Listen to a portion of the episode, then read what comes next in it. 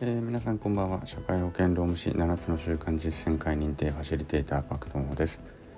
え、っと今日もまたね日付が変わるギリギリになってしまいました。これはまずいですね。ちょっと早め早めに更新していかないと毎日更新っていうのがちょっとまずくなってしまうので、うん、今後ちょっとねまた撮るタイミングっていうのをねえー、っと見直していかないといけないなと思っておりますがとりあえず今日は残りあと26分でねえー、なんとか更新をしたいと思っております。はい、えー、でですね昨日は目標をね、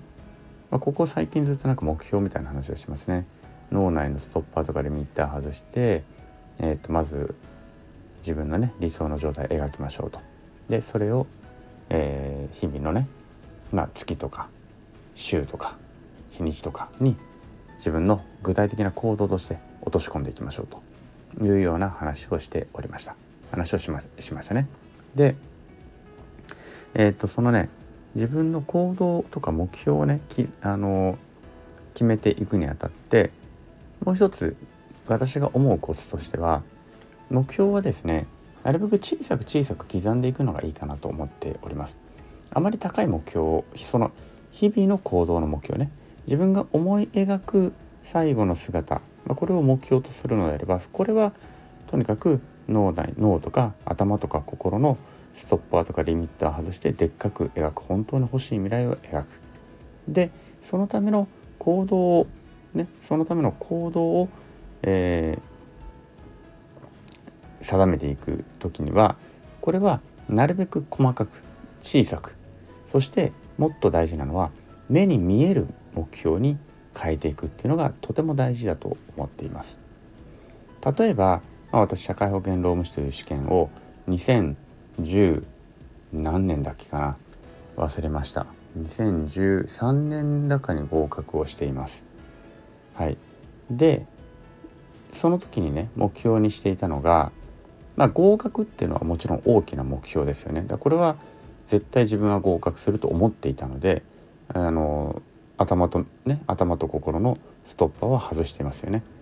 自分は絶対受かると思っていた。でそれを日々の目標にしていく時に例えばまあ合格という目標だけでやるとかね。他にうんまあとその社会保険労務士の予備校とかありますね。私はタックに通っていたんですけれどもタックとかレックとかそういったところでうん通っていたそういうところでね行われている模試の点数とか、えー、総合順位とかそういうのを目標にしてしまうと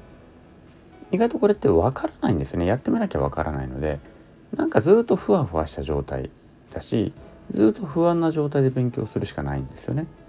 なので私はあの時何を目標にしたかというともう1点だけ勉強時間だけを目標にしました。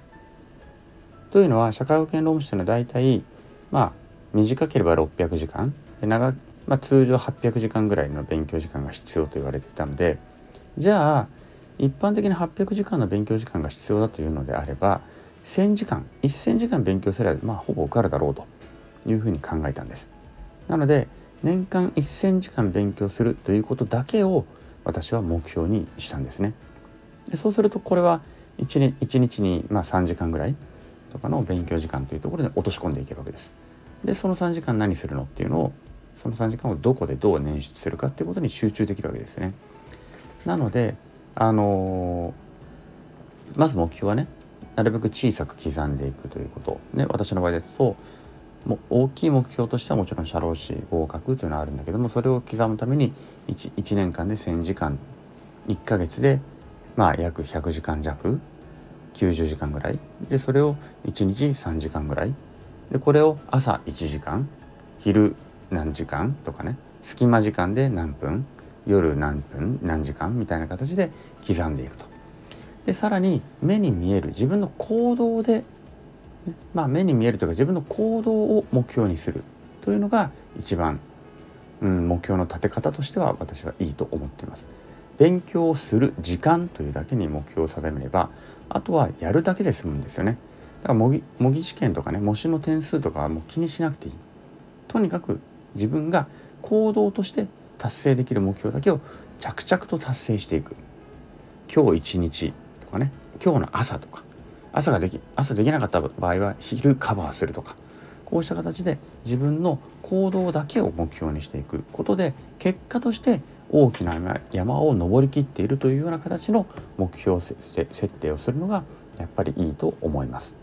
はい、なのでね、あのー、年間目標を立てました。ダイエットしたいっていうとこもね人もいますよね。私も今年ちょっと今ねあの年間ダイ,、まあ、ダイエットっていうのをちょっと目標に掲げてるんですけれどもこれも何キロ痩せたいっていうのはもちろん大きな目標としてあるのですがあるのですがそれだけを見ているとちょっと難しいんですよね。毎日体重計の乗って体体重測ってレコーディングして記録しただけでもやっぱり痩せないんですよ。これって行動じゃないからなんですね。なんでかというと。行動じゃないも数字比べてだって痩せないんですよ。じゃあ具体的に目標何するの？っていうと1日2食にするとか1日の、えーと、炭水化物何グラムまでにするとかね。それももうちょっと具体的にするとだから2食にするとかご飯は軽く何グラムまでにするとか、まあ、こういった自分の行動で制御できる目標。ここにフォーカスをしていくのがいいと思います。ね、すると結果として絶対こうなるはずだっていうね、あのー、まあ、そういうロードマップを自分で描くわけですよね。そしてその行動を毎日目標を達成していく。その行動目標を達成していく。というのが一番ねあの不安もないしストレスもかからないしそして結果も出やすい目標の立て方だと思います。はい。ということでですね夢はでっかく持った上で自分の、えーと、その行動は実に緻密に細かくそして目に見える形のものに落とし込んでいく。というような目標設定の仕方をしていくといいのかなというふうに思います。はいということでですね今日の話も、えー、どこかの誰かにもしかしてお役に立てば嬉しいなと思って話をしてみました。また明日以降頑張って更新します。おやすみなさい。